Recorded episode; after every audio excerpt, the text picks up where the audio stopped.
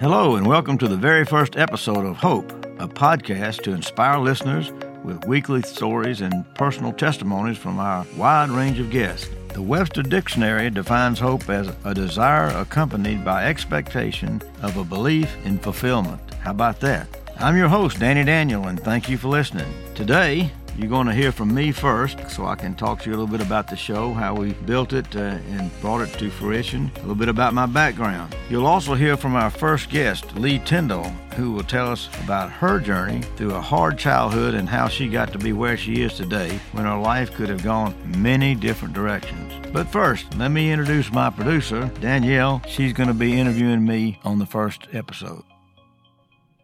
You know, uh, I had to go through about a hundred or was it 200 resumes to find you. Uh, you were in the uh, in the shrubs over there somewhere at the university, but uh, I was very specific about who I wanted to do this because I knew we had been through several interns. I mean, a bunch of them, and nobody had ever really worked out very well. But I knew that your resume, and when I talked to you and and and I interviewed you, that you were the one to do it, and I'm glad you're here. Well, thank you so much. I never thought two months ago when I threw my resume out on your um, application on Handshake that I'd be sitting here in a microphone in a recording studio. So I thank you so much for letting me be a part of this. I think it's going to be fun. Well, we are going to make some something that's worthwhile. We are going to make something that's different. And I told you, I said, uh, Danielle, what, how come we can't be a top twenty podcast? Well, we can. I think we can be. If we work hard enough at it mm-hmm. and be different enough. But I kept reiterating over and over again. I said it's all about content. It's all about the people we interview, and it's all about the, what they have to say and what their story is, mm-hmm. and that's what you're bringing forward. So you are an integral part of this, and I'm glad you're here. All right. So tell us a little about where you grew up and about your childhood. Well, I grew up in this little town called Athens, and I did that in Five Points, which everybody knows about now. Uh, it was a wonderful opportunity to really get to know a lot of people and to uh, enjoy uh, being at the University of Georgia.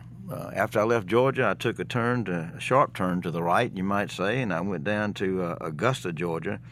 I was a finance major, so I was a banker, and then I bought a restaurant down there called the Red Lion Pub. I didn't even know how to cook a hamburger, but uh, somehow we made it work and got elected to the State House of Representatives. So Augusta was very good to me. Uh, I was uh, one of the youngest legislators in the whole uh, General Assembly, but yet uh, I met a lot of good people and still know a lot of them today. So after that, um, being a state house legislator, and then how did you get into radio from there after being in Augusta? Well, I'll get in trouble if I don't mention what other big event I had down in Augusta and was marrying my wife. uh, we she came into my restaurant one night and I saw her over there and I said that's the girl I want to marry and miraculously we got married about six or eight months later and um, that was a, a, wonderful event. But uh, what really moved me back in this direction was my dad uh, was killed in a train wreck. Uh, and so he was my best friend, and I just lost it all really bad and decided I just needed to move back to Athens. Sold the restaurant, uh, got uh, out of politics, didn't want to, but I did, and moved back to, back to Athens, uh, which uh, I think that really uh, formulated my opportunity to do a lot of thinking because I wasn't very active the first three years after he died and I did a lot of thinking. But I have always had a desire to want to do something more than what I was doing. It wasn't that what I was doing wasn't important because I was a uh, I, I, was a nationally recognized uh, salesman of long-term care, and if you know anything about long-term care, that's for people to have funds to pay for their care when generally they get older without using up all of their uh, retirement funds.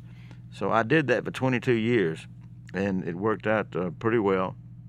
But I always had this feeling, uh, Danielle, I, you know, I, this this void. Really, I said, here I am. I've produced millions of dollars worth of uh, in, uh, policies for people, and I have raised a family, and uh, I've got three boys, by the way. Uh, why wouldn't you be satisfied? But I really wasn't, and I knew that I had to find some way to uh, have an opportunity to make a difference, to uh, help people, help other people. And the only way that uh, really meant anything to me was to do it in a big fashion. I didn't want to do it on the phone, and I didn't want to do it by writing letters. So you did that by getting into radio. So kind of that was your thought process into getting into radio. And what experience did you have in radio up until now? It it really was my thought process. I said, you know, I can I can talk to a lot of people on the radio, and so I went down to WGAU. I had never been on radio in my life, and I talked to the manager down there. and I said, I'd like to do a senior show. Uh, I said, just just interesting interesting things for seniors, and I'd like to do it every Saturday morning. So he he uh, put a little faith in me, and it worked for four years. Uh, I got to the point where I couldn't do all of my other business and try to do that at the same time, but it really gave me a lot of experience in talking on radio. That was the 1st mm-hmm. uh, the, the, then I had uh, multiple opportunities to work in um, podcasting, uh, to do things that I thought were helpful but I really didn't have the uh, right, uh, you might say, motive involved in it. Uh, my motive uh, ended up with what I consider to be a calling. And the calling says, look, Danny, don't worry about how much money you're going to make. Don't put yourself in a position to get numbers. Everything's numbers this day and time. But put yourself in a position to help people, help people understand uh, the, the the good things that are going on in this world, and not just all the bad stuff. And so that's where we move towards uh, hope, the Danny Daniel Show. Mm-hmm. So, kind of, when did you start thinking up this specific podcast, and kind of what got you going to get it started? Well, again, I, I, my son actually asked me the question. He said, "Dad, how much money are you gonna make on this thing?" I said, "I don't know. Might not make anything on it." Uh, I said, but but what I'm going to do is I'm going to make have an impression, uh, opportunity for folks out there that need to listen to good news, uh, not just all the bad stuff that's going on out there. And I said, if I could do that, then I would have a, a universal audience.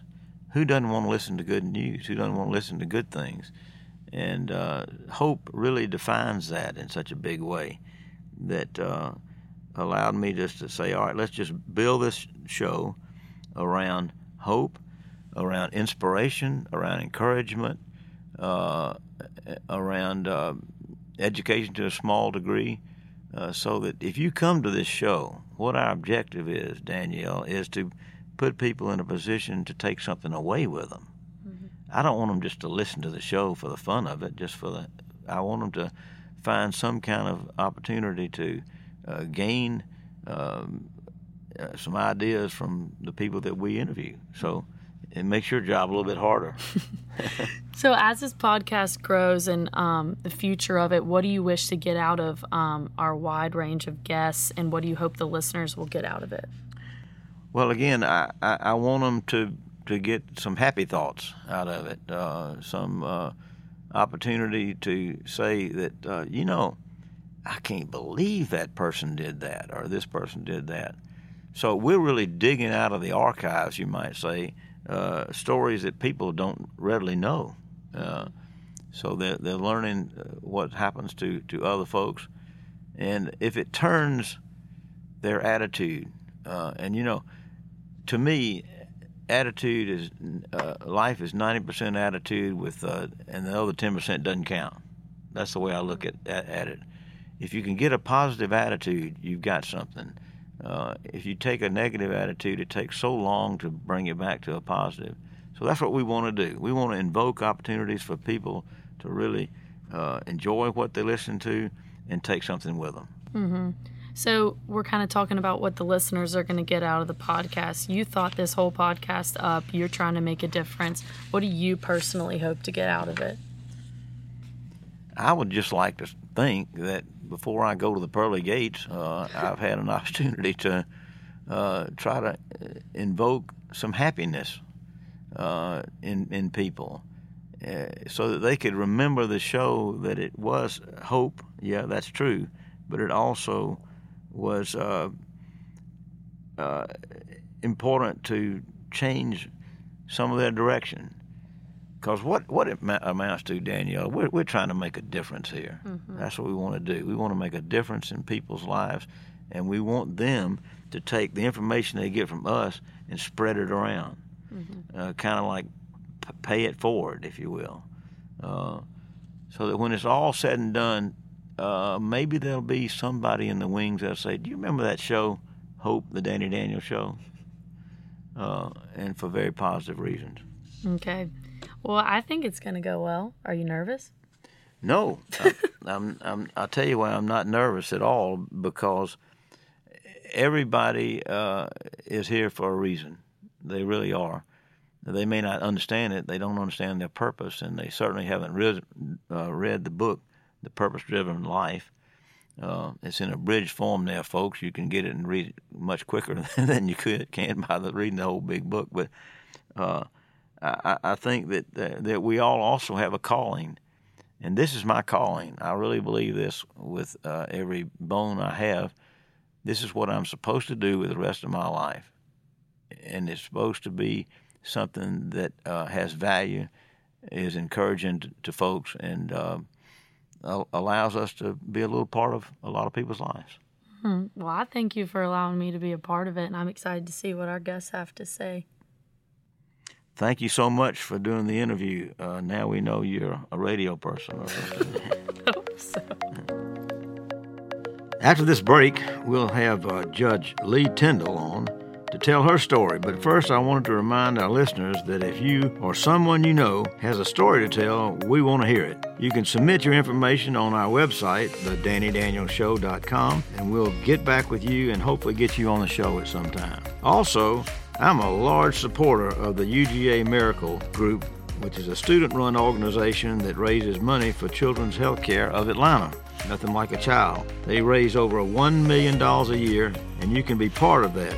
Just go to the ugamiracle.org and you can donate. Remember, any amount given is a step closer to saving a child's life. Now back to the show. I'd like to introduce you to our first guest, Judge Lee Tyndall, uh, here to tell a story from growing up in a large, poverty stricken family to now impacting lives daily as a magistrate court judge in uh, South Carolina. Hello. Is this Lee? Yes, it is. This Danny. It sure is. It's nice to hear you on the other end of the phone. Uh, you. you look like you've got quite a story to tell. I'm really excited about uh, telling folks about it. Oh, well, thank you. Thank you. And I don't even see it because it was just my life, you know? Well, you, you, had a good life and it's wound up in a pretty good uh, fashion. Yes, it has. Yes, it has. Well, t- tell us this. I'm excited to understand your childhood. You didn't grow up in the uh, the big mansions and that sort of thing. Uh, no, no. I had um, grew up in a, a room that or a house that had four rooms, and um, so I usually slept with either three or four of my brothers and sisters. So, um, but I was number eight of eleven, so we always had a crowd, somebody to play with and somebody to fight with. Good night. Eleven kids. That's amazing. Uh, Eleven. Yep. You, you almost you got your own football team. Okay. That was it. That was it. We had all, all the farm hands that my parents needed. So you can't you can't beat that. Uh, no. Well, now I understand that your dad uh, quit school when he was in the fifth grade because his father died. Uh, yeah. And so that changed some things as far as income went, didn't it? It did. It did. After um, the fifth grade, he worked um, helping my grandmother, and then ended up going into the CCC camp, where they would send young people down uh, during the Depression. And he was building a state park in Quitman, Mississippi, was where he was working, and that was how he met my mother. My mother was from Mississippi. Oh, that's that's grand. And uh, yeah. but your, your your mother didn't know she was going to have eleven kids. I don't imagine. Nope, nope, she didn't. But she was an awesome mama. She really was. I always ask those parents, "Do you know all the kids' names?" I got called by everybody else's name until they finally remembered. Oh yeah, you're Leanna. Well, I, I, only had three boys, and I called the third one, uh, the second one, uh, second one's name, and so I didn't do too good at all. Uh, She, your mom worked in a factory, and I guess there are a lot of people in that area that worked in factories, and you did that as well. Is that true? I did during the summer. During the summer, we would um, work, and of course, you know, give the money to mom and daddy. But that was our summer jobs was working in. It was a garment industry, sewing rooms. I So see. that was our first job. Yeah. Well, you were making a community contribution, weren't you? yeah. I was, I was to my parents, especially when it came down. There were there were only um, three younger than me, so but it still helped out with the household.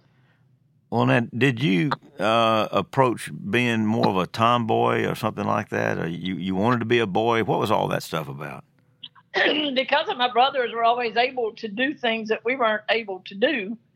Um, the girls weren't able to do because we were the ones that were supposed to, you know, work in the garden and clean up and have dinner on the table when mom and daddy got home. And but my brothers got to go hunting and got to go fishing, and I just always I wanted to be a boy so bad. And my oldest brother Larry told me that if I would kiss my elbow, that I could turn into a boy. And numerous nights I laid in bed trying to kiss my elbow, but it never did work. it just doesn't work out, does it? I never could get to my elbow. I tried. oh, that's that's fantastic, and it, much like brothers and sisters to, to tell you to do things like that, that uh, really they get a kick out of it, and you don't know what's going on. No, no, I just firmly believed he was my oldest brother, and I firmly believed everything he said. Well, now all of your siblings still uh, with us? No, no, no. I've lost um, three brothers and two sisters, Good night. Um, and it's all been to cancer, but different types of cancer. my my word, uh, it almost feels like it's in the water or something, doesn't it? I know. Yeah, yeah, but there, there's um, so many different types of cancers that it was um, very unusual. But we were like a small community anyway. Well, and, and again, I'm sure that you were very close, uh, so you hated to see your your siblings go. It, it was, it was, especially my oldest sister, my oldest sister Judy. That was the hardest. We had um, my brother Larry was born in 1940, and I was born in 54. And I never mind telling my age because I'm glad that God gave me another year. But so by the time he was, I was born, he was 14 years old, and then and my sister Judy was born two years after him. So they were older and gone to to the army, and my sister Judy went to nursing school. So for a while, we didn't even know them. Well, now it, it's true. Not many of y'all went for higher education, did you? No, no, no. My sister Kathy did, and my sister Judy went to nursing school. Kathy, I believe, went to school for business, and my sister Judy was, of course, nursing school in Columbia. I thought of something kind of cute. I, you know, you you say you didn't have very many shoes, very many pair of shoes, but uh, most people will tell you, says, you know, pull your pull your boots up by the bootstraps. And you didn't have any shoes to pull them up with, did you? We didn't have any straps to pull the boots up. Oh my goodness. I count the boots, but yes, I never. Um, in the summertime, we were barefooted. We got one haircut at the first part of the summer, and I, I'll never forget that because uh, the lady would shave the back of our necks, the girls too, and cut the hair real short, so we didn't have to worry about haircuts for the rest of the summer. But they would. Uh, I remember those clippers going down the back of my neck to this day. but Oh, that oh was it. No shoes and short haircut, so that was it. But um, I guess you know the story about why I wear shoes all the time now. Yeah, if you didn't ever have any, uh, that makes good sense to me. Uh, But when we were younger, we played in the yard all the time, and we had chickens. And there was, I swore when I got old enough that I would always wear shoes first thing I put on in the morning, last thing I take off at night. I stepped in so much chicken poop when I was little till I just swore that that was what I was going to do. I was going to wear shoes all the time, and I do to this day. so, did y'all raise chickens? we raised chickens. We had uh, a mule that we planted a garden with. We had uh, a cow and some pigs. So every year we butchered the pigs, and I mean we pretty self-sustaining. Yeah. Now, what about the cow? Was it a milk cow? It was a milk cow. milk house. We had milk and we turned to butter and we had buttermilk and sweet milk, and then it wasn't near the milk that we have today. I remember the first time I drank milk from a carton, I thought it was nasty. Yeah. Well, you know, I, I'm I'm not a country boy. I'm a city boy. I guess you might. I married a country girl, Okay. uh, and they didn't have cows, but I never understood how you pasteurize that stuff. You just didn't, did you? we didn't. We didn't. We didn't even understand that that was what you were supposed to do, but we didn't. And- And so you got your taste buds uh, tuned in to what you got out of that cow. Absolutely. That's like the difference between margarine and butter. You you taste that that cow milk now, and you taste carton milk is totally different. Oh my. Well, well now now you have really come a long way, and uh, you're to be commended for doing so. You are now a magistrate judge. Is that correct? Yes, for almost thirty years. Uh, but when you went in there, they thought you know you had to have some kind of an education, or high school or college or something. But you, you didn't have to do that. Well, I graduated from high school, and at that point, you didn't even have to be a high school graduate. We were basically considered justice and peace type people. It was just somebody with good standing in the community to begin with. So we didn't have to have any formal education at all. And it's just, I can't say that I did it because every step I made, I've had someone else. And by the grace of God, I am where I am, that other people came along and steered me in a direction that I guess the Lord wanted me to go in. Well, I talk about that on my show. I, I have a calling to do this show. I feel strongly about that. I've had it all my life, but it's finally being realized uh, because uh, I want the opportunity to make a difference, and that's what you're doing. Uh, That's right. it sounds like you've really made a difference in some of the people that have been in, in your, uh, I guess, your court or whatever. What about the guy that came in and wanted to thank you uh, for changing his life? What what was that about? It was um, there was a group of young people that were called charged with shoplifting at Walmart, which was not unusual. We saw a lot of that, but it was a group. Um, this young man came in and with his friends, and something about him that just told me I I didn't believe that he did it, and I told him that I was going to help him out, and that he needed to get away from where he was and his friends. And 10 years later, he came to my office, full uniform, standing at attention. When I finally got there, he came three times before I finally was able to see him. And he stood and told me, Judge Tyndall, you have you changed my life. If you had not seen good in me and what you told me to do, I followed. And now it's 10 years later, and I, all the people that I was hanging around with at that time are dead or in prison. And I teach military police. I'm stationed in Germany, and I only came through to see my grandfather and to speak to you and let you know what a change you made in my life. And that I still get choked up when I think about him standing there because he had tears running down his face and handed me his coin. I have his coin in my office right now. Well, I could get choked up and I didn't even witness it. I tell you, that's something strong. Uh, very, very, very. You don't expect it, and you always think if I can just help one person, and when that one person comes, I mean, there's been more, but that that was amazing to me. well, I imagine there are a lot of people like that uh, that just needed a break. You know, they, they maybe maybe you look back and you said, I got a couple of breaks on the way. Oh. I got a lot of breaks. Like I'm saying, every, my path had to do with a lot of people that believed in me and had faith enough in me to give me a chance. Well, that means uh, that means everything. So, wh- what would you say that uh, makes you the woman you are today? Is it just the fact that you've been blessed uh, and uh, things have worked out pretty good? I, I just like me. I've always told everybody that's come in front of me whenever they make bad decisions. I've met a lot of good people that made bad decisions, and I've told them God didn't make but one of you, and that makes you special. You every day walk knowing that you have a father who's a king and you are royalty, and that's what you you need to live your life by. You look straight ahead. Don't look back don't look back. You can't change the past, but you can definitely make a lot of changes to your future. But my faith in God. My mother, my father too, but my, my mother was our rock. You know, raising that many children and working every day and loving every one of us. But it was, I've always felt, and, and uh, one quick story is that I had a gentleman came to me one time. The, the guy was going to prison for distributing ju- drugs. He um he said, Judge, I'm going to tell you something. Yeah, I, you're you're always going to be okay because you you'll never forget how to eat fat back.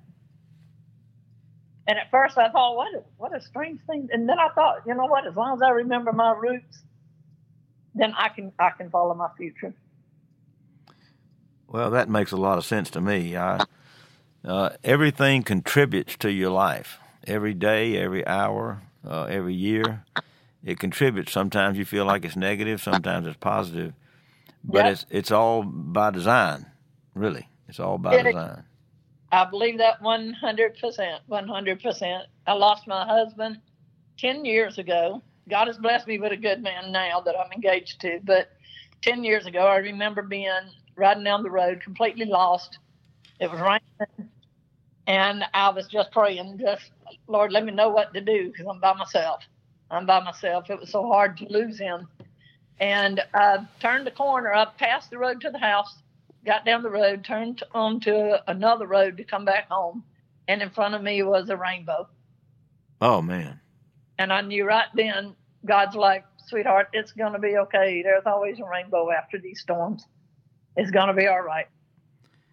Well, again, as we started this whole thing off, I said you had a story to tell, and uh, you came from roots uh, to uh, to big oak trees, as far as I can see. Absolutely, uh, I, I, did. and I'm really happy for you, and I hope you have another uh, great year. And uh, like I say, just put yourself in a position to continue to help others. That's what you're you're here for. And I hope you do too, Danny. Thank you so much. Thank you for being on the show. Thank you for what you're doing. Mm, all right. Bye bye. All right. Bye. Well, that was a great first episode and a great first guest, Lee Tyndall. Thank you to all of our listeners. Remember to go to our website, thedannydanielshow.com, to submit your story if you have one to tell, or even if you don't. We'd like to hear that one too. Also, come back next week and weeks after that for more episodes. Have a great week and thank you for listening. I'm your host, Danny Daniel. Thank you and stay hopeful.